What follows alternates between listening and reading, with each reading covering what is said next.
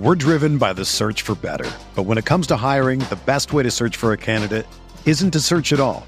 Don't search match with Indeed. Indeed is your matching and hiring platform with over 350 million global monthly visitors, according to Indeed data, and a matching engine that helps you find quality candidates fast. Ditch the busy work. Use Indeed for scheduling, screening, and messaging so you can connect with candidates faster. Leveraging over 140 million qualifications and preferences every day, Indeed's matching engine is constantly learning from your preferences, so the more you use Indeed, the better it gets. Join more than 3.5 million businesses worldwide that use Indeed to hire great talent fast. And listeners of this show will get a $75 sponsored job credit to get your jobs more visibility at Indeed.com slash BlueWire. Just go to Indeed.com slash BlueWire right now and support our show by saying that you heard about Indeed on this podcast. That's Indeed.com slash BlueWire. Terms and conditions apply. Need to hire? You need Indeed.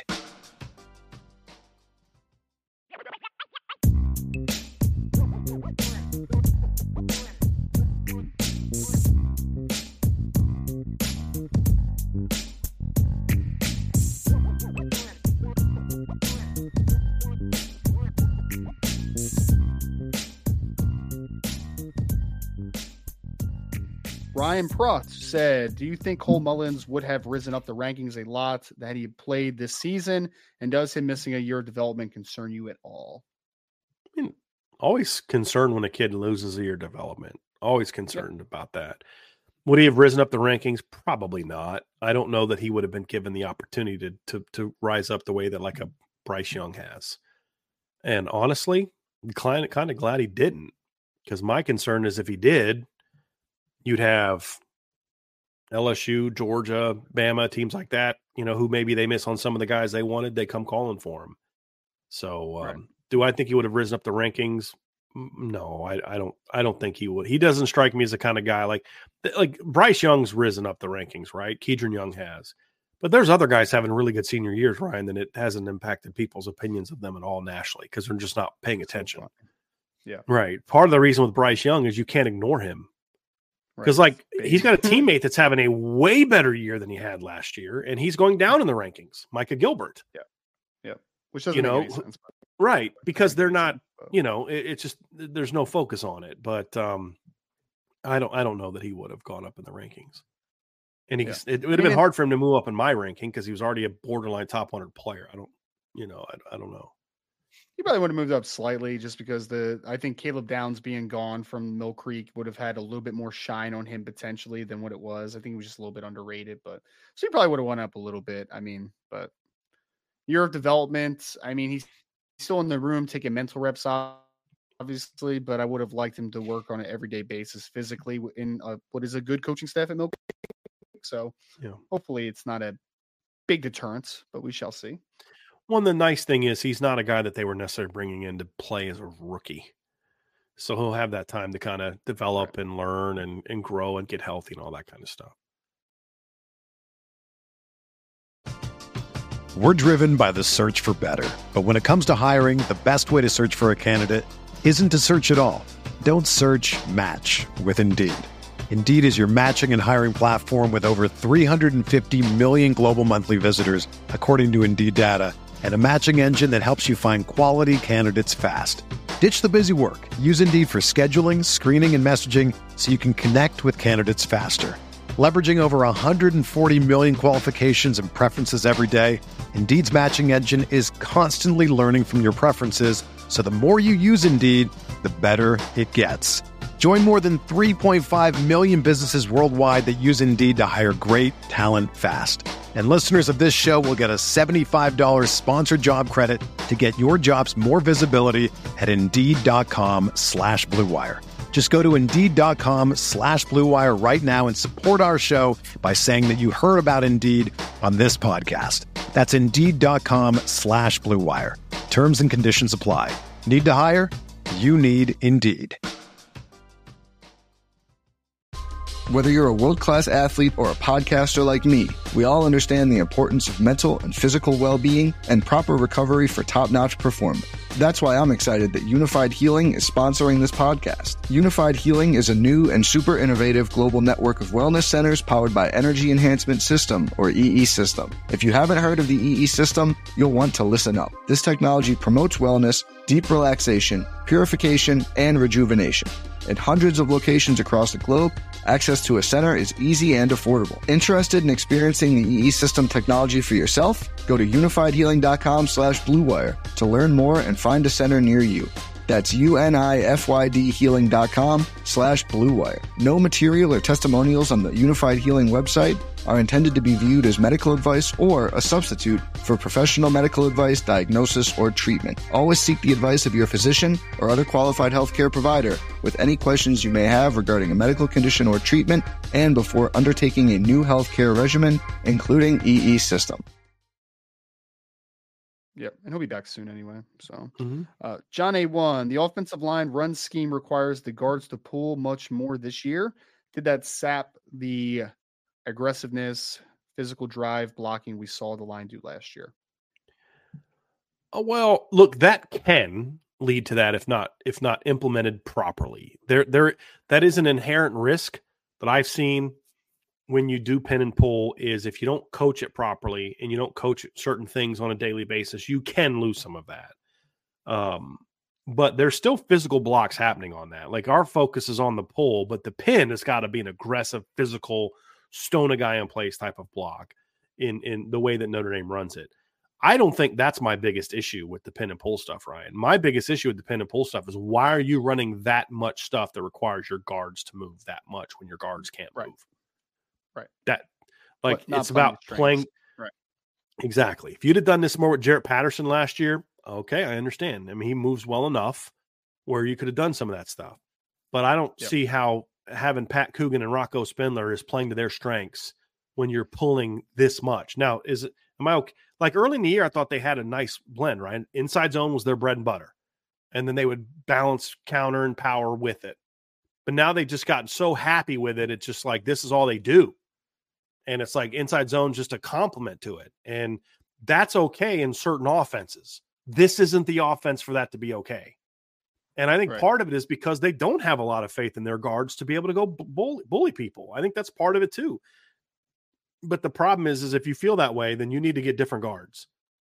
You need to, if, if you think your guards are going to get their butts kicked, then you need to get more athletic guards in there and then let them do the pinning and pulling and then deal with it that way. But uh, it just doesn't make any sense. That's my bigger Yeah. issue than the lack of physicality. I think the lack of physicality, I don't, I like, I was, I was thinking this, Ryan, and I said this to Sean Davis, and I'm curious your opinion. I'm watching, like, I'm watching even the Utah Washington game, watching these guys come off and just fight and battle and just, and it's not that the Notre Dame kids don't try hard. I've never felt they're not trying, but they're just not a real physical group. And I kept waiting on them to take that step, and they just haven't. Where they just they just don't push people around the way you expect the Notre Dame offensive line to push people around, especially when you've got three of the five starters from last year's line that was able to push people around.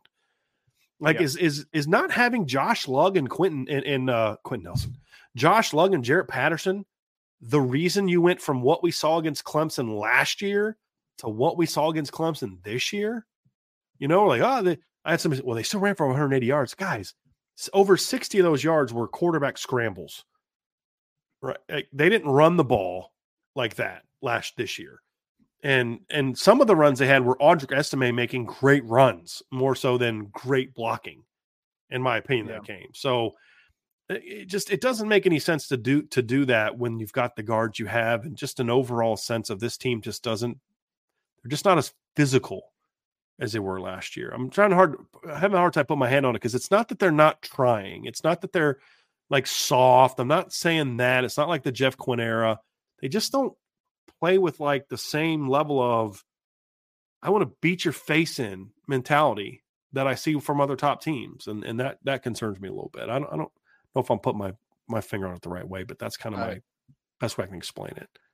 I I think there's two for me, John. I think one, it's misuse. I don't think you're playing into guys' strengths well enough, and also, I this is going to sound kind of mean, I guess. I don't know. I, I, think that there's far too many offensive linemen starting right now that aren't incredibly talented, to be honest with you. I think there's, I think that a couple of the offensive linemen that start right now lack explosiveness and lack just in, incredible talents. I just, I, I think the interior needs a major overhaul this offseason, yeah. or at least more competition to that room. I think Blake Fisher needs to get his head out of his you know what and start playing up mm-hmm. to his mm-hmm. talent level. I think that needs to happen.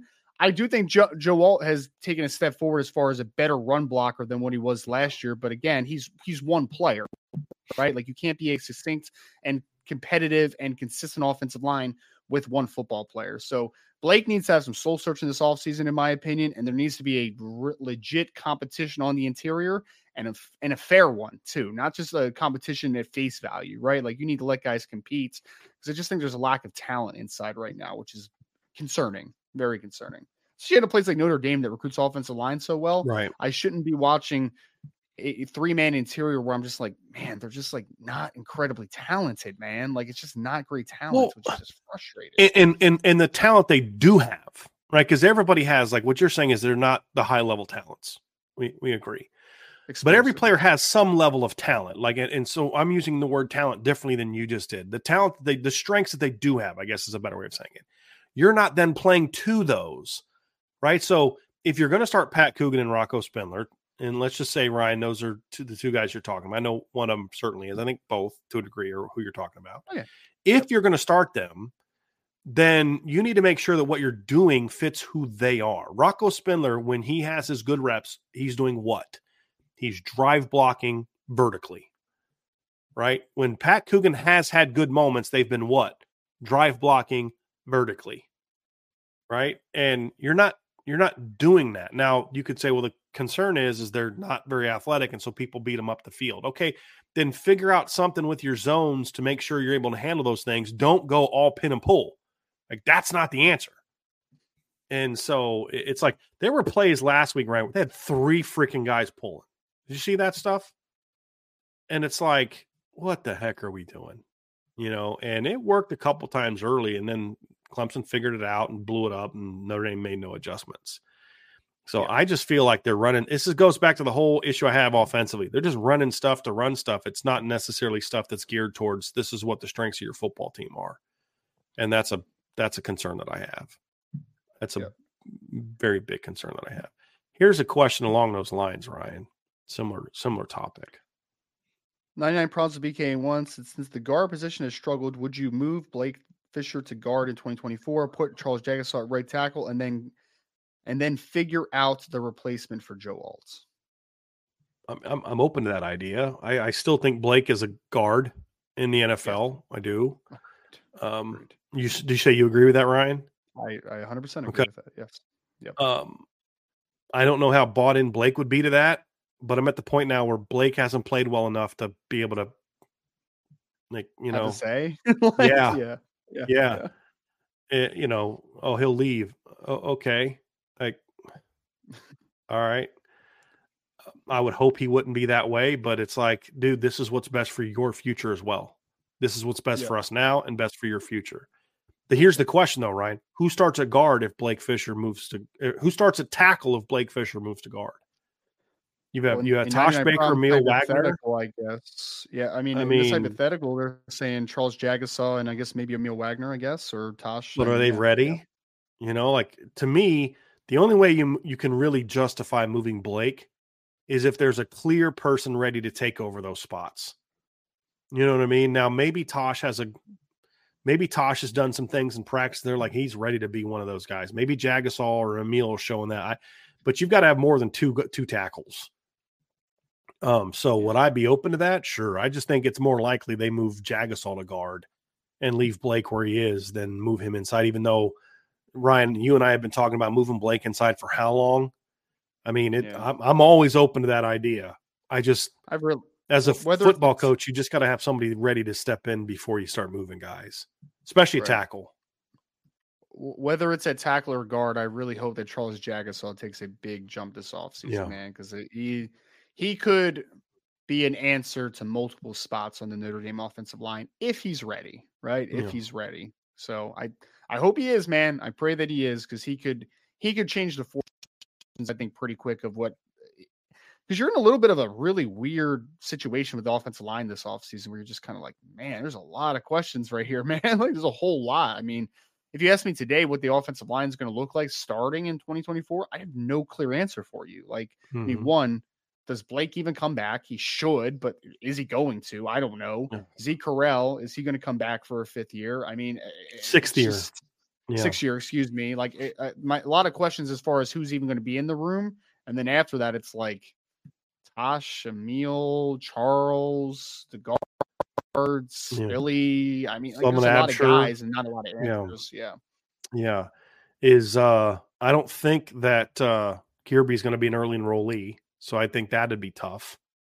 Yeah. To, to, I mean, it's tough enough he's for not, a freshman to start anyway, but you know, yeah. and that's a school thing, correct? Isn't that a yes. Catholic Memorial thing? Right thought. Yes. Catholic Memorial, and then there's a lot of schools in Ohio that have like a similar rule. yeah, I remember Josh Lugg and uh, his high school wouldn't let him in. He's in Pittsburgh. They wouldn't yeah. let him do that. Carson Hobbs' school won't let him either. So yeah, yeah, it's going to be. An, I mean, there's a lot of talent, but you you just again, it's going to be one of those things where, you know, do you go to the portal for a veteran tackle, or or do you just say, hey, let's let's get these kids ready to play. Let's put our kids out there and and try and figure it out. It's uh it's a it's not an easy answer, man. It's not. It just my big concern at the whole thing, Ryan, is I feel like very quickly we've lost the like you you you you're not early in the season you saw the Harry Hiestand impact still there and it's gone away the further away we've gotten. That's a big concern for me.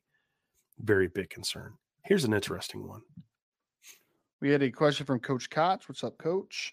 Last one. How do you feel about the service academies? Some would say they should focus on the service and not football. Also, how do you feel about waiving service obligations to play in the NFL? I have a prediction that you and I are going to disagree on the last one, but I'm going to say on the first one, no, absolutely should not focus on service and not football. I think there's this notion that you can't do two things at once. You can do two things at once. Number one, number two, I think that playing sports is something that absolutely fits into the the um, mission of what we're doing here. The importance of teamwork. It's incredible. Why do we always use military examples when talking about sports?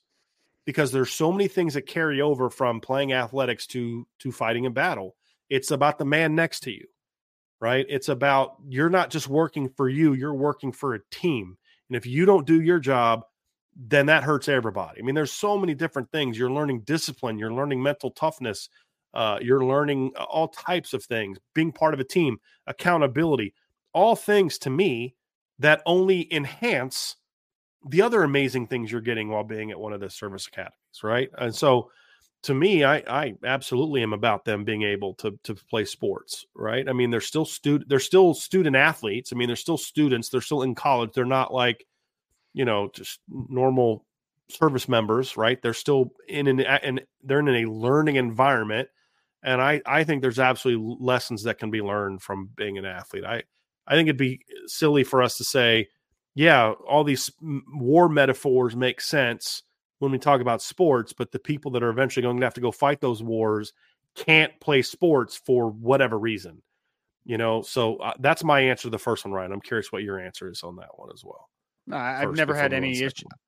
I've I've never had any issue with it. I mean, again, as long as you are doing your duties and the things that are the obligations that you have hand, and you are also fitting in football. I mean, those kids are those kids are monsters, by the way, man. Like they yeah. manage time as well as anyone, any people that I've ever seen. I I've literally gotten to know some kids from Army, Navy, and like the NFL draft space, and like those kids like grinders, man. So yeah, I mean they they earned the rights to do that, right? With the with the hard work that they put in. So I have no issue with it at all. Second part. How do I feel yep. about waiving service obligations to play in the NFL? Personally, uh, I don't support that.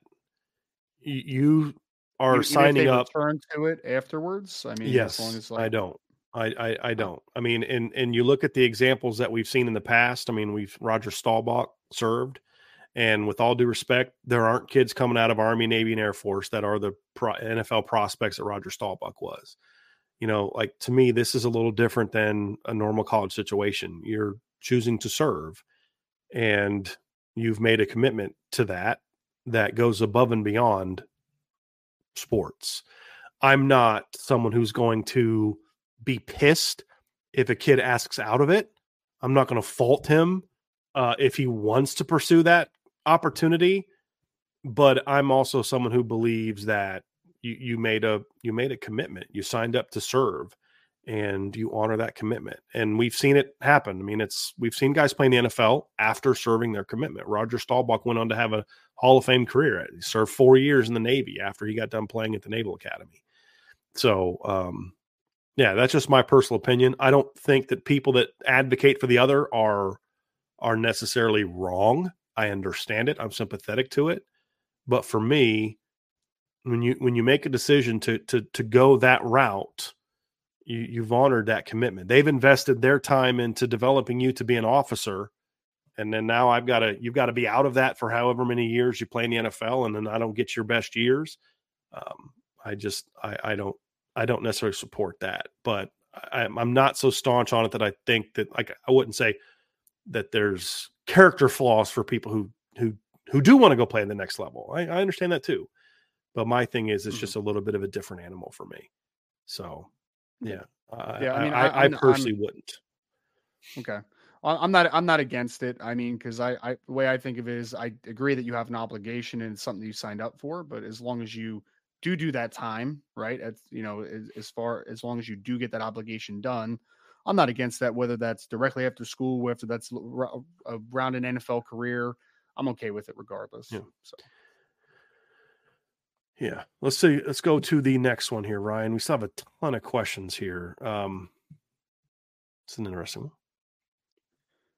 All right. It's not popping up for me. Oh, there it is. John A1 with the question Which issue is more central for the Notre Dame offense to fix? The short yardage run game efficiency or the pass game outside the numbers? Pass game outside the numbers for me, John. I think that it could go either way. Like you could say that either one could fix the other to a degree. But if you're able to open up the field. And I mean, what does Coach Freeman always say? He wants to work, wants to work the whole 50, 53 and a third or whatever it is, right? That if you're able to affect the game full field, then that's going to make the short yardage run game better because now a team's going to have to honor the ability for you to get outside the numbers, to get out off tackle, to do types of things. So I would say the ability to win outside the numbers would help with the run game a ton. So you're saying is both help each other, but being able to, to, to improving outside the numbers will have a greater impact on this one than this one than that would have on throwing outside the numbers. I agree wholeheartedly. I do. Yep. We're on the same page. Cool. Irish blooded. What national championship game matchup this year excites you the most as a great game to see? Ohio State, Georgia for me. Ohio State, yeah. Georgia is a game that I'm very interested in seeing. In my opinion, those are the two best teams in college football right now. That's that's where I'm at. We had another question down here, Ryan, that's kind of similar to this one. Uh, Shatisha Reese asks, "What four teams make the college football playoff, and who do you think wins the championship?" Uh, to me, right now, if I had to get, if I had to predict, I, I just think Ohio State and and and Georgia are the two best teams I've seen, in, in my opinion, and that would be the best championship game. Who wins? I, I don't know. I mean, I think that's a that'd be a per heck of a game to me, but um, I think those are the two best teams that I've seen so far, and I think Florida State's the one team from the outside that I could see if they play their game, they can beat anybody. But I have less confidence they're going to play their game because they have the dynamic playmakers, you know. But um, and they have a D line that at times when it's on can take a you know can take over some some key moments.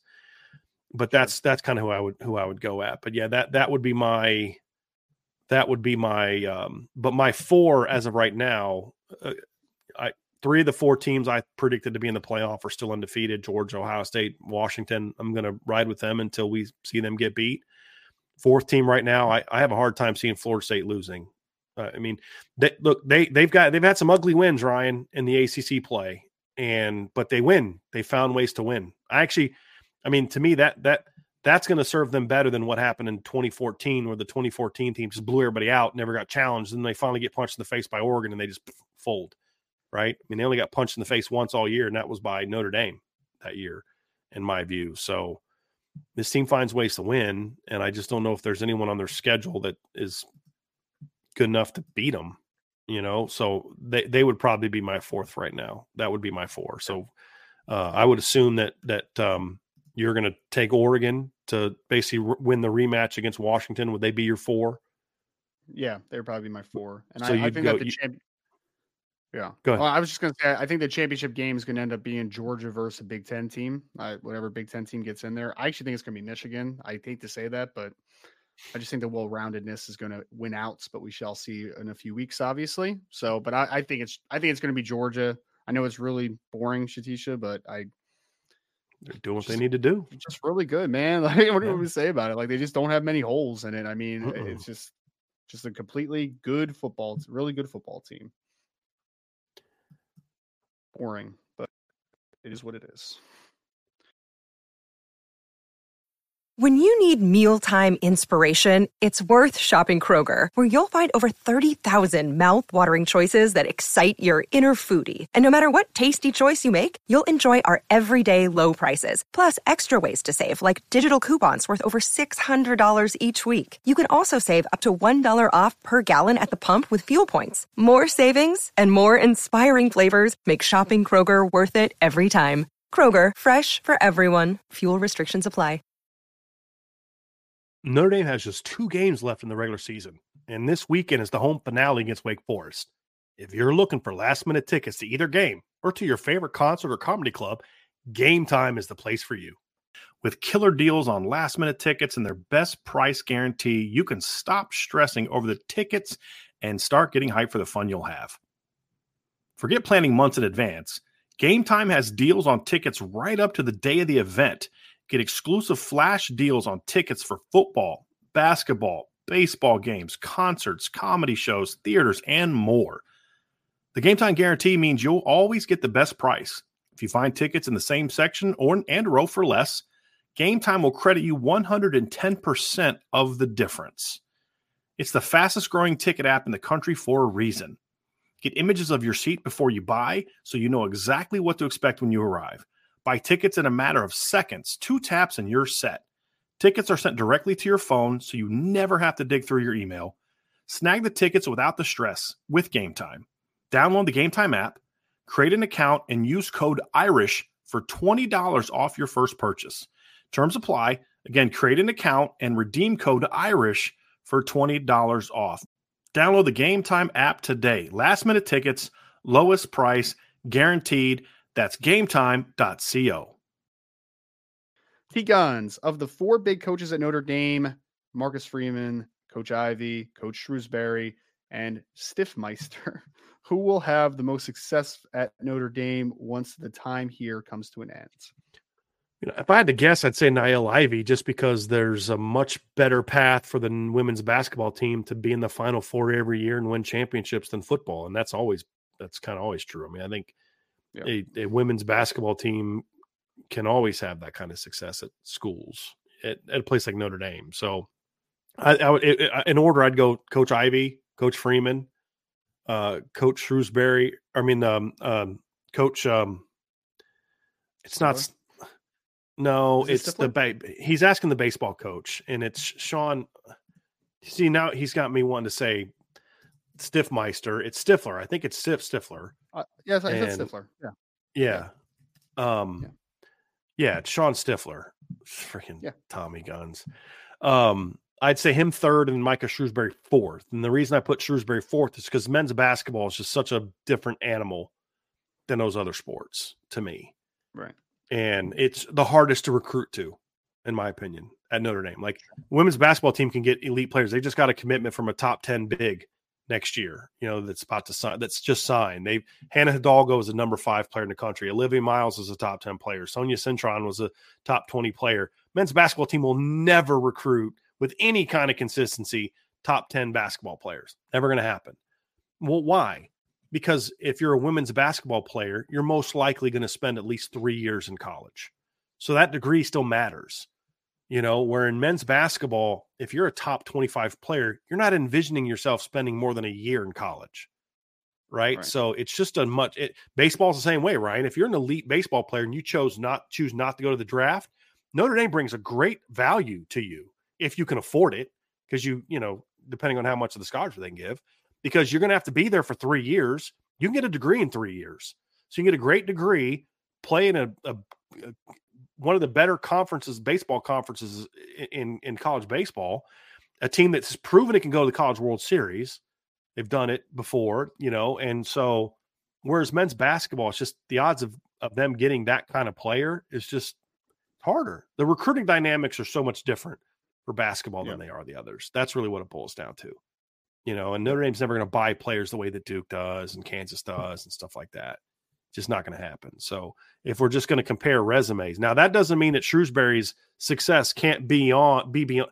Like even if he doesn't achieve the same, just just looking at the raw numbers, conference championships, national titles, Final Fours, and all that, he could still be relative to context the best of the four, and he still won't have the actual championships to back it up the way that the others can.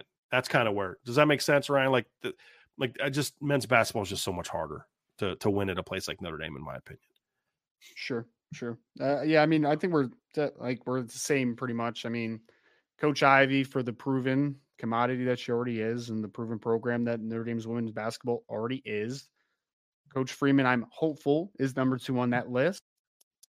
I defer to answer this question later, Tommy, because I have I need to see more from Coach Shrewsberry, and I don't know much about Coach Stiffler either. So I would like to s- sit on those two for a little bit here. Yeah. like to say. Yeah, because I, I, know Stiffler's been a coach for much longer than Coach Shrewsberry had, and he did very well at Penn State, but he was only there what two years? Two years, think, right? Yeah, yeah, yeah. So I know people speak very highly of him, though. So we'll yeah, yeah. I loved his post game press conference after the loss. Did you hear what he said? He goes, "I sucked." Like I didn't give these guys a chance to, you know, I was like, oh my gosh, I like this guy. I like this Hmm. guy. Next question we have is here comes the Kinger 321. Thank you for the question. Going to my first game on Saturday. What time is the player walk into the stadium? You can look it up the, the I itinerary. think it's about games. like I think it's like two hours before, I believe. So What's- what time is the game this weekend? three thirty. So I think it's 1.30, Okay. I believe. I You believe. can just you can just you can just Google Notre Dame game day versus whatever team you're looking for, obviously, Yeah. in this situation. So I'm going to ask. Angela because she always knows when it is because she likes to go take pictures of when they're coming in and stuff. So, mhm. but yeah, um, here we go. Let's get to let's get going. I'll I'll, Johnny I'll, go. I'll let you know when I get that answer. What she says. Okay. John A1, when Boubacar Traore was a recruit, he was projected as a big end and initially interior defensive line. Not that he is a Viper, has his ceiling changed. Now that he's a Viper, has his ceiling changed. Who would you comp him with now as a Viper? I still don't think he stays at Viper long term. I still think he's going to outgrow the position. Uh, Okay. Now, what he has, however, is he's got a level of twitch off the edge that could maybe allow him to be an Isaiah Foskey type, 270 pound Viper. Uh, I just, I, I think part of it's going to depend on Ryan. I still don't know how they want to use that position ultimately. You know, like, is it, I, I still have questions about that, but um, I still think he eventually grows into a big end because I think what they want that position to be. I think we saw with Javontae Jean Baptiste, they want to have a productive playmaking presence at that field end position. And I think he could be that guy. And I think right now you have fewer potential big ends than you do Vipers. But uh, does his ceiling change? I mean, we've just seen so little of him. But Ryan, Yeah. I mean, whether it was what you saw against USC or what I saw in the one open practice we went to, that guy just has a knack for winning on the edge. And he's just got that burst and he's got ability to bend and get around that edge in a way you're just like, yeah, that's not that's not like that's not great coaching. That's just like I'm not that's not a, to take away from what he did at Catholic Memorial or or uh, Washington. It's just like that guy just kind of has a body and an athleticism and ability to do things that you just are kind of not taught. Now you enhance the technique and those type of things, and he can be an elite player, right? Sure. Um, so there's some of that to him. I just think if he ends up being 270, 275, you can also be that guy on the other side. Uh, so it just depends on on his body growth and kind of how they're going to use those two positions.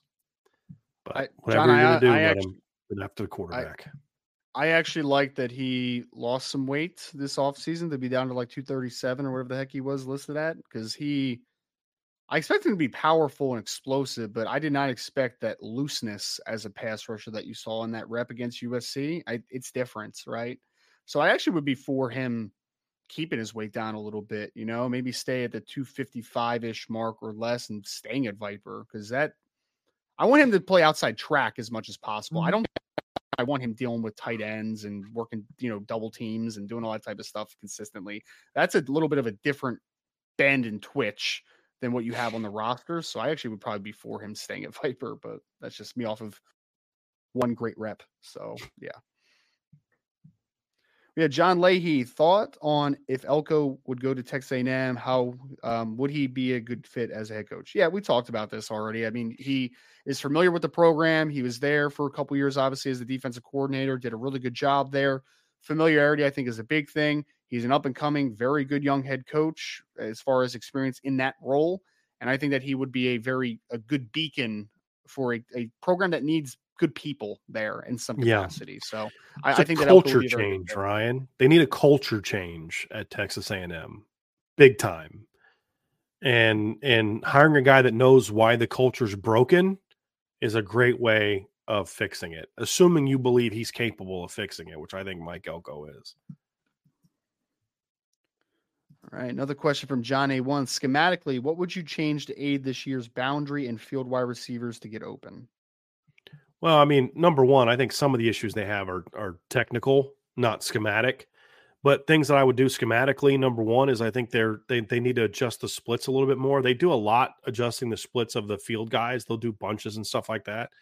Uh, I would like to see them do more things where they maybe have reduced splits, which can kind of open up some things. Usually, when you get a little tighter to the to the tackle, the corners will kind of back off. So there's some things you can do with that. I, I think there's things they could have done with some uh, invert alignments when they're in a two by two with the tight end of the boundaries, have the tight end on the line and have the the, the boundary guy off. Uh, you can do some stack type stuff out of that with motions and, and whatever. There's things they can do lining up three by one with the boundary guy to the field and then motion him off. Again, just finding ways to get them off of the press releases. I think those are really the big things. Um, but at the end of the day, you're no matter how you how whatever you do schematically, if these kids don't know how to win win off the line and don't know how to properly attack leverage, which they've shown that they do not, uh, which is why they constantly get ridden out of bounds constantly into the boundary, uh, then it doesn't matter. Uh, schematically, some other things they could do, Ryan, some more some more over type concepts where you know they do so much short mesh, they don't do a whole lot of deep mesh you know, where you're running those guys a little bit more vertically over the top. I've seen it a couple times, but not enough of it to where you're you're really it's either like vertical or cross. And that's kind of kind of it. Uh, doing some more things that allow them for in breaking routes as well, because again, vertical all posts, they're all getting outside releases a, a lot with a lot of that stuff and then there's not a lot of like inside release, post in, post dig, post you know overs and and and in breaking routes, clear routes where you, you know run the tight end vertical, bring that guy on an in cut with a cross underneath it. There's just a lot of things that we've talked about before that they just really don't do, and I mean it's not rocket science. It's really not. Uh, and anything that I just said is pretty basic stuff that just about every team seems to have in their playbook. Right. But at the end of the day, you got to know how to win on the line. You got to know how to attack leverage. If you don't do those things, and you're going to have a hard time in a pro style offense. I mean, air raid, you can get away with it, Ryan, because it's just the way it's designed. You're working in space more often and stuff like that. But in a pro style offense, if you don't know how to win off the ball, it, it doesn't matter what you call. You're still going to get beat. Right. Well, I, I think a couple other things that I would say, and I think you mentioned at least one of them, but I think short motions are a big thing that I would look at, right? To a two, two wide receiver side to just kind of maximize the release points. I would maybe invert a little bit at times to get a wide receiver off the line of scrimmage so he kind of has a little bit more space to work against the press. And honestly, like I just think it's super I, I think there's I, there's a lack of creativity in the passing game right now. I feel like everything on the outside is working off a vertical plane where I'm just like, you lack speed right now at some at the outside receiver spots because Deion Colzie's hurt, and Tobias Merriweather's kind of playing a little bit of everywhere, and he's not playing a ton otherwise in general. So your just lack of speed, I think, is really hurting you. And if you lack speed, I don't understand the the insistence on running vertically oriented routes. No one's scared of your speed right now outside for the most part. So I think just an adjustment to your philosophy a little bit as far as what you're trying to get out of those positions as well. But short motions, staggering routes, inverting routes, you know, cutting down splits in certain situations. I think all those things have validity to try to help. We had John A1 with another one. Bo Nix went from a bad offensive program to a good one, and he's a Heisman candidate. What does Sam Hartman perform? Th- what does Sam Hartman's performance this year tell you about the Notre Dame offensive program? It's that not a good not offensive good system right now. Yeah. Yeah. Well, it's just yeah. not as it's not a like uh, whatever you want to call it, mesh, a, which is what it is. It's a spread offense that executes a mesh technique in its exchange with the running back. Uh, whatever you want to call it, Wake Forest absolutely knows who they are offensively. It was Sam Hartman, Jamie Newman, John Wolford. They know who they are. Yeah. Notre Dame doesn't know who they are right now. They're still trying to figure out who they are. And until that happens, then it, they're going to not be as good as they should be. But again, for all the issues, they have shown the flashes that this offense has a chance to be really good if they can figure some stuff out because there is talent. And when it's on, it can move the ball and create big plays. This is one of the most explosive offensive Notre Dame's had in a while. Probably have to go back to 2015. You know, their 6.8 yards per carry is going to be one of the five. If they stay on that in the next three games, they're going to be top five all time in Notre Dame history in that. You don't do that by accident over the course of a 13 game season. They got some stuff they got to figure out, but there's a decent foundation to build around there. If they can find, so like Ryan, we just talked about those things at receiver. You know, we've talked about all that stuff before. That's not new. Are you willing to make those changes or not? That's the question. And if they are and they coach it better and and and be willing to have some some things like hey we can't be this team because we don't have the players to be this team and even if even if you do i still don't want everything to be built that vertically oriented and if you are going to be that ver- vertically oriented you just got to have stuff off of it you know and they don't have stuff off of it and so it's just again it's just it's dialing offense really is what it comes down to ryan and and and you've got to you've got to you got to have a philosophy oregon knows who they want to be right? And and like it or not, that's who they that's who they are. Like Penn State, who are they? Like I don't know that they like know who they want to be this year. And it doesn't work. Michigan knows who they are. Michigan knows exactly who they mm-hmm. are. So it doesn't matter who's calling play, they know who they are. And you may not like that offense. It may not be what I would install if I was hiring a new, you know what I mean? But it, they know who they are. They recruit to it and they coach to it. And uh, that's where Notre Dame's got to be. So, and and I think what happened this year, Sam Hartman is going to hurt Notre Dame's ability to go out and get one of the top transfer quarterbacks.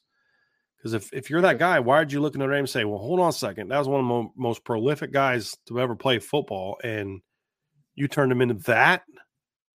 Uh, no, thank you. Turned him into Drew so, man.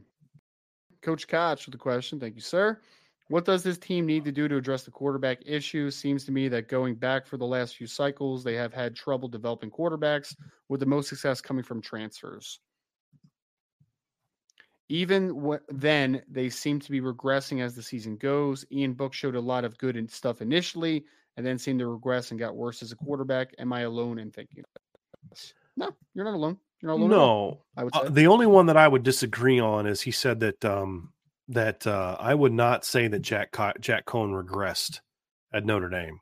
No, he got. In fact, I think yeah, as I was to say, like he had that dip in the middle where he, you know, got benched against Virginia Tech and uh, you know didn't play well against Cincinnati. That was early in the season. But if you look at Jack down the stretch, I mean, his last his last five games, actually, really six games at Notre Dame. You look at North Carolina, Navy, Virginia, Georgia Tech, Stanford, and Oklahoma State. He was really flipping good. I mean, post Virginia Tech, really, he was really flipping good. And in those, actually, in his last seven games, he threw, let's see here, seven, nine, 11, 16 touchdowns and four picks. And I think uh, regular season wise, five of his last six games, he completed over 70%, and his lowest was 66.7.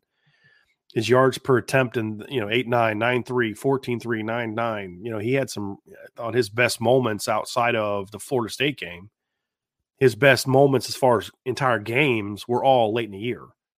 You know he had the the great fourth quarter comeback against Toledo but prior to that he really didn't do a whole lot against Toledo and so um, but other than that yes regression has seemed to happen not just in you know in season but throughout careers. That's been something that's been a problem in notre dame for a while. And i think a lot of it comes back to a similar philosophy between brian kelly and marcus freeman in this regard. The abs- absolute terror of turning the football over has created a, a paralysis in the minds of their quarterbacks in my opinion that they become so afraid to make mistakes that they would they would rather just check it down or scramble or do something like that than to take a risk. And there needs to be a happy medium. I also don't want to be somebody that goes out and throws 17 like Notre Dame can never win a championship with their starting quarterback throwing 17 picks like Clemson did in 2016. Not going to happen. Right? But if you have Deshaun Watson, you got to say, "Hey, you, you live with it. You live with the mistakes because you know the the rewards, the plays he's going to make because of that are so great. But that's an anomaly season. That's an anomaly quarterback that you just can't bank on having. So there needs to be a happy medium between what they've been and what they are. I mean, and Sam Hartman went from being a gunslinger to afraid to throw the football down the field unless the guy's just wide open. And you can't, you're not going, no, you're not going to, I don't care who you have a receiver. You can't win championships that way. I don't care how good your yep. receivers are. You've got to be willing to take. I mean, you think of some of the throws we've seen, you know, quarterbacks make where they just say, Man, I'm putting it up, let my guy go make a play. And they do. And that's the difference. John A1, what are the differences in what the 2021 wide receiver showed versus the 2023 wide receivers? Has the room developed? Had development been upgraded at all? So that's the Kevin Austin. Yeah, certainly the development is better because if Kevin Austin as a as a senior and who he was in 2021 without any ounce of improvement at all was on this football team, this receiving core looks a lot different because you'd have a veteran burner that can beat people down the field. And it doesn't, you know what I mean? Like you can just do things with him that you can't do with Jayden Thomas, you can't do with Jaden Greathouse and Rico Flores and, and those type of guys. So, yeah, you'd certainly look a lot better uh, at that particular position. But here's the thing Jack was willing to throw the football down the field. He was willing to give Kevin Austin chances to win one on ones. I mean, that was the biggest difference. Sam has not been willing to do that. Well, they dropped a couple balls. Yeah, they dropped a couple balls. Guys dropped balls when Jack Kiser was here too. Jack Coan was here too, excuse me. But he didn't shy shy away from it. You keep going back to it. And give those guys chances. I mean, you know, against Wisconsin earlier, Kevin Austin was getting his butt kicked off the line early against Wisconsin, but Jack never gave up on him. And still, the one time he wins down the field, Jack hits him on a go route, boom, touchdown. Right? You've got to be willing to take those chances and and and go back to those guys. And this team has just not had that same dynamic. Now, this group is younger than that group was, so that factors into it as well. And um, but no, I mean the development's been better. It's just not as good as it needed needs to be. That's that's my problem. There's some right. basic stuff, Ryan, that that guys shouldn't be doing. And and when you watch Jaden Greathouse and you're like, this guy used more advanced technique to win at the line of scrimmage at Westlake than he does at Notre Dame. That's a problem. Right. That's a problem.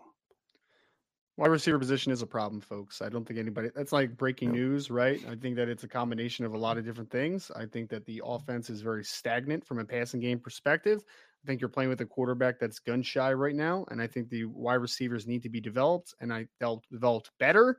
And yeah. they've been injured a lot throughout the season as well. So there's a lot of factors, but regardless of all those factors together, wide receivers need to play better next season. There's no doubt about that.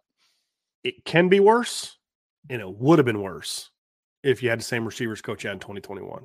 That's a fact. Sure. Domer Grizz, what's up, Domer?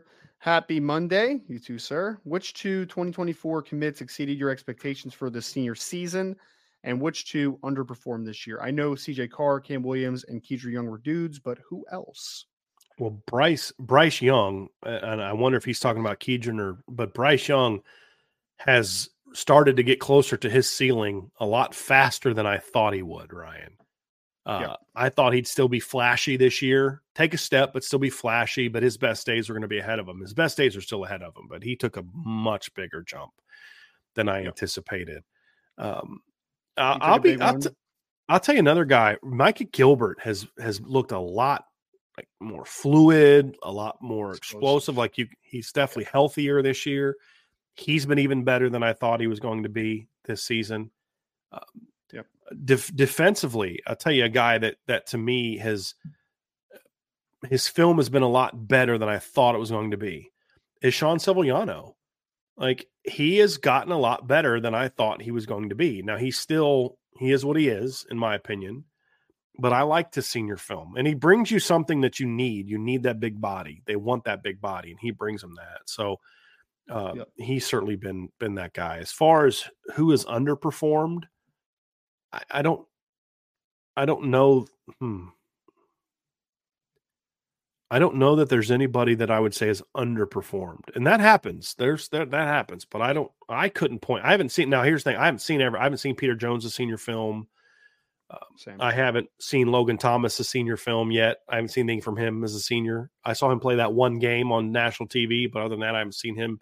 And I haven't seen Teddy Rezac's senior film at all. Um, and I haven't seen Leonard Moore's senior film at all. So I can't say those guys one way or the other, Ryan. And you, you can comment bit on one of those up. guys. But uh, so I haven't seen their film. But as far as like guys that I've seen, I mean, Anthony Knapp's been better. Yeah. Styles Prescott has gotten better. Guerby Lambert's become a dude. Kyngstonn is a lot better. Uh, and I haven't seen any of Bodie Kahoun's film, although his numbers are nuts. Like his Yeah. production is at linebacker is absolutely nuts. But I haven't seen his. I haven't seen any film. I I keep looking every week, and I and I still haven't seen it yet. They're So I- I got- on it. Yeah, I haven't seen everyone, but of everyone that I've seen, I honestly can't tell you who. I can't say that anyone to me is underperformed from what the expectations were. I, I don't I have have that. I have one guy that I'll throw in at the end, but I so I have had some clips sent to me of Bodie Kahoun. I mean, guys, he's he's looking very good, and I know they're putting together a senior highlight tape, so that'll be out at some point, I'm sure, over the next week or two, because they're playoff. They just lost the playoffs, unfortunately, this past weekend, but or past week, I should say. 203 tackles, 27 tackles for loss, nine sacks, four forced fumbles, and three fumble recoveries in an 11 game season. Bodie Kahoun averaged over 18 against a good level of competition in the state of Virginia. He does not play it in one of those little small rural, you know, 25 man team leagues. He doesn't play that. He plays against good competition Yeah. in high school. Sa- right? Same league as Chris Cole and the Yeah. Salem kids, right? The Peyton Yeah. Lewises of the world. So yes, they play against good competition. And he has put. I talked to the defensive coordinator last night because he sent me the final stats, and he said uh, he's been coaching for 30 years on that level in around the same area. And he said he's never seen anything like he had this year with Bodie Kahoun. So it's going to be interesting. Apparently, there's going to be a little bit of a jockeying between who is the defensive player of the year in that conference because it's going to be Chris Cole versus Bodie Kahoun. And it's going to kind of be a little bit of politics, apparently. So we'll see if he wins out. But he's up for the he's up for the Butkus Award. And Notre Dame's obviously had a lot of those guys in their career. I mean, and and Kyngstonn Viliamu-Asa is also up for the linebacker of the year award in the in the high school on the high school level. So he's had a big year. You know, who's been a lot better than I thought he was going to be was Tabron Benny Powell. I, I think Tabron's actually had a really nice senior year. Um, looks a lot more fluid and comfortable in space than I thought he was going to be. Personally, you mentioned Has Bryce he been Young. playing on the back end this year, Ryan, or is he still playing that rover? Okay. No, no, he's playing on the back. He's playing a lot of two high stuff and rotating down and doing all this So thing. did they put him where Minnick played last year? Is that where they moved him to?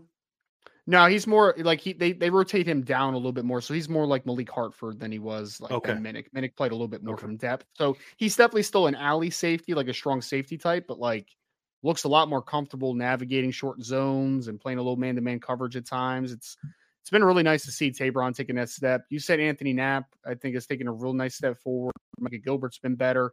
The only guy that I've been like a little bit underwhelmed, and hopefully there's a little bit more senior film that comes out, but Kennedy Urlacher hasn't been blowing me away Hmm. this year so far. I'm, I'm hoping that it's a little better, but like he just kind of looks the same to me. You know, I, I was hoping a little bit more of a explosiveness and a little bit more upside kind of comes to the table, but we'll see as because he's only had a couple game tapes out so far. So Yeah. hopefully the full season's a little better. Yeah. We'll see. I liked what I saw from him so far. I mean, he, he's the same player, but he looked to me. I thought he looked a little bit more explosive, a little thicker. But not not huge. I, mean, I haven't seen much of Brauntae this year either. I know he's been banged up a lot. Brauntae's been banged up. Leonard Yeah. Moore's only been Leonard Moore. I think only Yeah. played four or five games this Yeah. year. Brauntae's been banged up in and out of the lineup. So yeah, And I haven't seen anything from Teddy. I mean, it's like I haven't seen any like they put clips out every week, and and and Teddy hasn't been a Well, guy. It's like all the uncommitted guys, you know. Most most of Teddy's games, he's not even in on the second half. So there's probably not a Yeah. ton of uh Yeah, Like, dude, if you want a crazy, I'm actually going to pull that up real quick because he, their team is incredibly dominant. O- Omaha West Side, they have won. They're 12 and 0, going for the state championship again for the back-to-back years.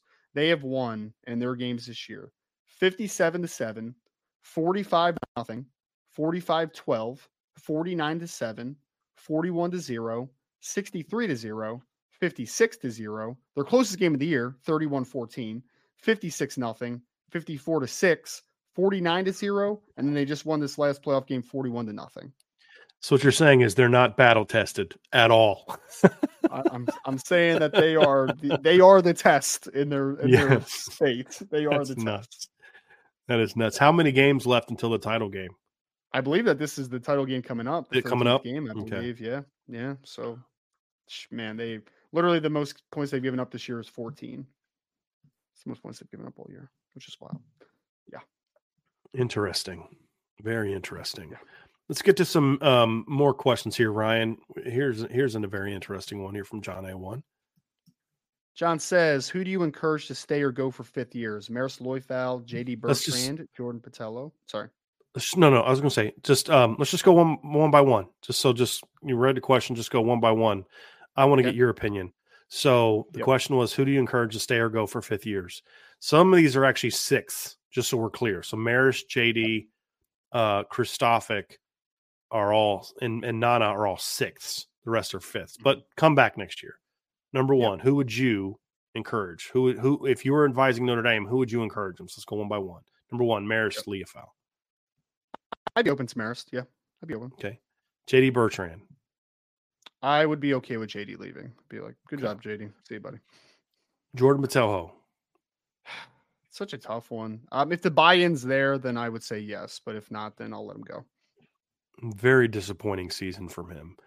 Uh, Chris Tyree. Yes, I'd be open to it.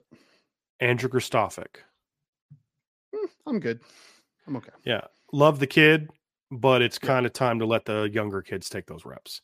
Unless you're just gonna he's he's our starter. He's gonna be our starting center next year, starting guard next year. Um, but I don't see that being the case. Uh, Clarence Lewis. Clarence Lewis, yes. With if if but I would hope that there would be an understanding of like, hey, safety transition might happen here and some depth like Yeah. to that spot potentially. So yeah, I'd be open to it. And then Nana. I would say yes to Nana just because he's a great leader, right? Like I don't think that he. I don't you know who you have at that position. upside, but like, Yeah. yeah, yeah, you know it can bring you great leadership and you can at least bring you some toughness at the point of attack against certain Sure. opponents right with it He's with a, with a lot of we don't know who you have at the position that's the bigger like at viper i'd be more willing to te- to tell jordan thanks thanks best of luck to you because you kind of know who that next group is going to be you got burnham you got Tuihalamaka you got for now Boubacar i mean there's there's some guys there who's the next in line at big end Right.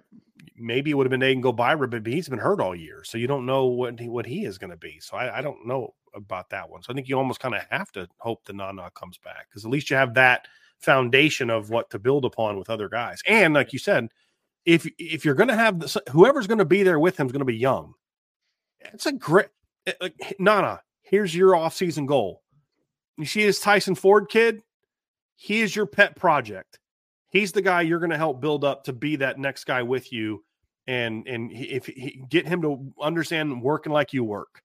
That would be yeah, that would be Brendan- great. Brennan, Brenan Vernon and some of the young guys. Yeah, Brendan Vernon's another one. Exactly. Yeah. exactly. If Boubacar moves over there what like that's your goal right? That's your that's your objective. Um Marist I mean I- I'm I'm good there. I'm just kind of ready for a transition to the next group of linebackers as much as I Yep. love Marist love JD we you've got Nolan Ziegler, you've got Jaylen Sneed, you've got Drayk Bowen, you've got Jaiden Ausberry. You're going to be bringing in Kyngstonn and Bodie and Teddy Rezac. I'm just kind of ready for that. Let's move on type of moment. But I would I've said all along I I would be okay if they brought one of those two back. That's how I yep. am. Jordan Botelho, I don't think he's done anything wrong this year. Like I've haven't heard anything about his attitude or he hasn't done like a lot of anything bad. He just hasn't played very well. And you know, maybe he might be a guy that you could play at the big end position next year. I mean, that's what he's played more like this year than he has there. You know what I mean? You know, maybe there, but uh, Viper's another one where I'm I'm just kind of ready to move on to the younger, more explosive guys if, at this point. If if Jordan does come back, man, I hope he takes a little bit of that weight off because yeah. there was an explosiveness there, man, that is just lost right now. I don't yeah. know what happened there. Yeah. So uh, Tyree, agree with you on that one. Clarence Lewis, it's yes only if he's moving to safety. Like that would be my answer. I want what I want Notre Dame to do next year is I want Notre Dame to to, to move Jaden Mickey into this slot. That's what I want to see them do. How is he any different yeah. than Thomas Harper as an athlete? I don't think there's a huge difference there. Body type is similar. I understand why they didn't do it this year because you were bringing him along, and, and I understand Jaden might have a shot to to start next year at corner. But even if he does start next year at corner, you're going to rotate him with Christian Gray at the very least. I would much mm. rather be in a situation where you look at the schedule they play next year even Purdue, Purdue hired Grant, uh, uh, Grant, Graham Harrell as their offensive coordinator. Like they're spreading the field, they're running an air raid. You're going to be in a nickel the entire game. You're going to be in a nickel yeah. against Florida State. You're going to be a nickel against USC. You're you, so you're going to be a nickel against Louisville next year when you play them. Uh, mm-hmm. I, I, want those all three to be starting. Oh, Jaden in the slot because he's the most natural slot. You keep Benjamin Morrison where he is, and then have Christian Gray step in where Cam Hart is. Like to me, that makes the yeah. most sense to have that That's there as opposed to having Jaden and, and uh, Christian rotating next season. Now, there's merit to that, Ryan, too, where you have a three man rotation at the three. Eh, that's fine. But to me, there's other guys can do that. You've got Chance Tucker. You've got uh, you've got um, uh, Micah Bell. You've got you've you know you're going to have some options there. Ryan Barnes, maybe. I mean, I I don't think those guys are. I mean, Ryan's probably not going to be a guy that fits into that mix. You got Leonard Moore coming in, so I, you know, and again, you don't have to rotate a ton of corner, and there's certain things you can still do with Jaden in certain games. Where if you're playing like Navy or you're playing a more power oriented team that you're not going to use your nickel as much, Jaden can easily go rotate outside if you needed him to. But oh, that's sure. what I would do. I'd love to see those three kids be on the same field at the same time next year. And sounds like you uh, are on the same page with that, Ryan. I, I wanted Jade Mickey to play some nickel this year. So yes, yeah. I am uh, on full page with that one. Yes. The reason they didn't is they still felt like he had a lot to learn as an outside guy. And they and sure. and and we hadn't seen Christian Gray yet emerge right. as that guy. And you couldn't necessarily sure. take a chance, especially with Cam's injury history. The if Cam gets hurt, you miss all that development time outside, but he has that now. To to your point, right. he has that development time now. He you are comfortable with who Jade Mickey is as an outside corner and so that to me would would mean why I would make that transition this off season. Absolutely. All right, let's go down to um we got to get close to wrapping up here. I'm about to lose my voice. Here's um get to some of these questions from people we haven't seen yet.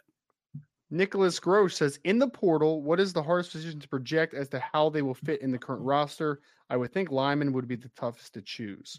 I would say quarterback, man. I would say quarterback. I mean, it's it's Nicholas, especially like if we're talking about grad transfers, because I mean it's a Notre Dame channel, so mostly we're talking about grad transfers, right? I mean, we've seen a little bit with like Hartman to a degree, but it's like you have one shot at it, man. And a quarterback isn't just a quarterback. They are the face of your football team. They are the organizer of your offense on the field. They are de facto coach on the field. That is what a quarterback is. And I think that transition is tough, man. It's really, really difficult for the most part. Because uh, linemen, like if we're talking about grad transfer linemen, it's like, yeah, you have to get succinct and in, you know, in unison with offense linemen. But a down block is still a down block, right? A drive block yeah. is still a drive block. A pull is still a pull. Like those things are all still equal. You could talk about a quarterback going to a completely different system, a completely different situation, completely different football players, and try to buy, get them to buy in in a year at Notre Dame. That's not easy, man. It's not easy, no. and it hasn't been easy. Because to your point about offensive line, Ryan, what you're talking about is, yeah, it's going to take you some time to to to to get on the same page with guys as far as like the timing and stuff. But like you said, this guy runs a pro style offense. Is you know, an offensive lineman, like you said, zone is still zone, drive block is still drive block, a pin is still, you know, pin and pull is still. It's not like there's a much more variation for what a quarterback's going to be asked to do than an offensive lineman's going to be asked to do, right? right? And and and the issue that teams have with offensive linemen, it's not getting a transfer offensive lineman is fine. What the issue at like USC that I've had an issue with is that they are trying to rebuild with nothing but basically portal guys. And that just makes it harder to kind of become a one cohesive unit. It's different than saying, hey, Notre Dame's got four guys. They go out and get a grad transfer or a tackle, right, to come in and kind of replace Joe Alt. He, as long as everybody else is kind of the same, he'll be able to fit in well because you can watch the film and see does this guy do the things we ask him to do. It's a little harder. To, I think. I think quarterback is is, and also you never know how a quarterback is going to. A quarterback has to win over the locker room. And left tackle doesn't. He's just as block as guy every time. That's that's right. you know, Javontae Jean Baptiste didn't have to win over the locker room. Thomas Harper didn't have to win over the locker. He's going to go do his job. Do your job. Sam Hartman doesn't have to just not do his job. He has to win over the locker room. It's a whole different animal for a quarterback yeah. than it is for anybody else. So uh, that is to me the hardest position to project. There's no question about it. And guys just get comfortable, get real comfortable in offense, man. We're like, dude, I don't even have to think about this anymore. I've been doing it for five years. It's just like second, right. second nature to me and every team's going to have different ways of doing things. The only way that it's not is is it, when a transfer happens because he's following someone somewhere.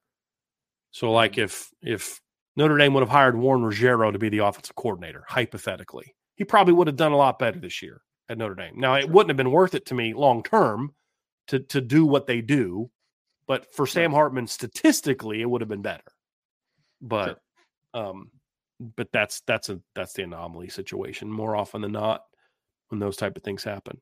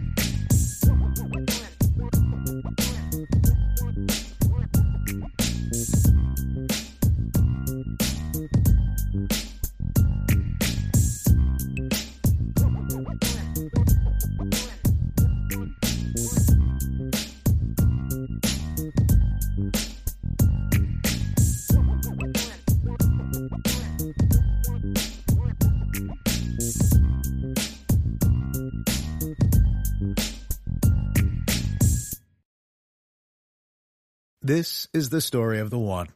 As a maintenance engineer, he hears things differently. To the untrained ear, everything on his shop floor might sound fine, but he can hear gears grinding or a belt slipping.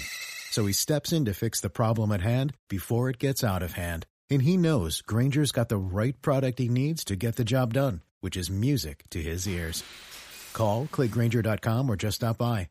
Grainger, for the ones who get it done.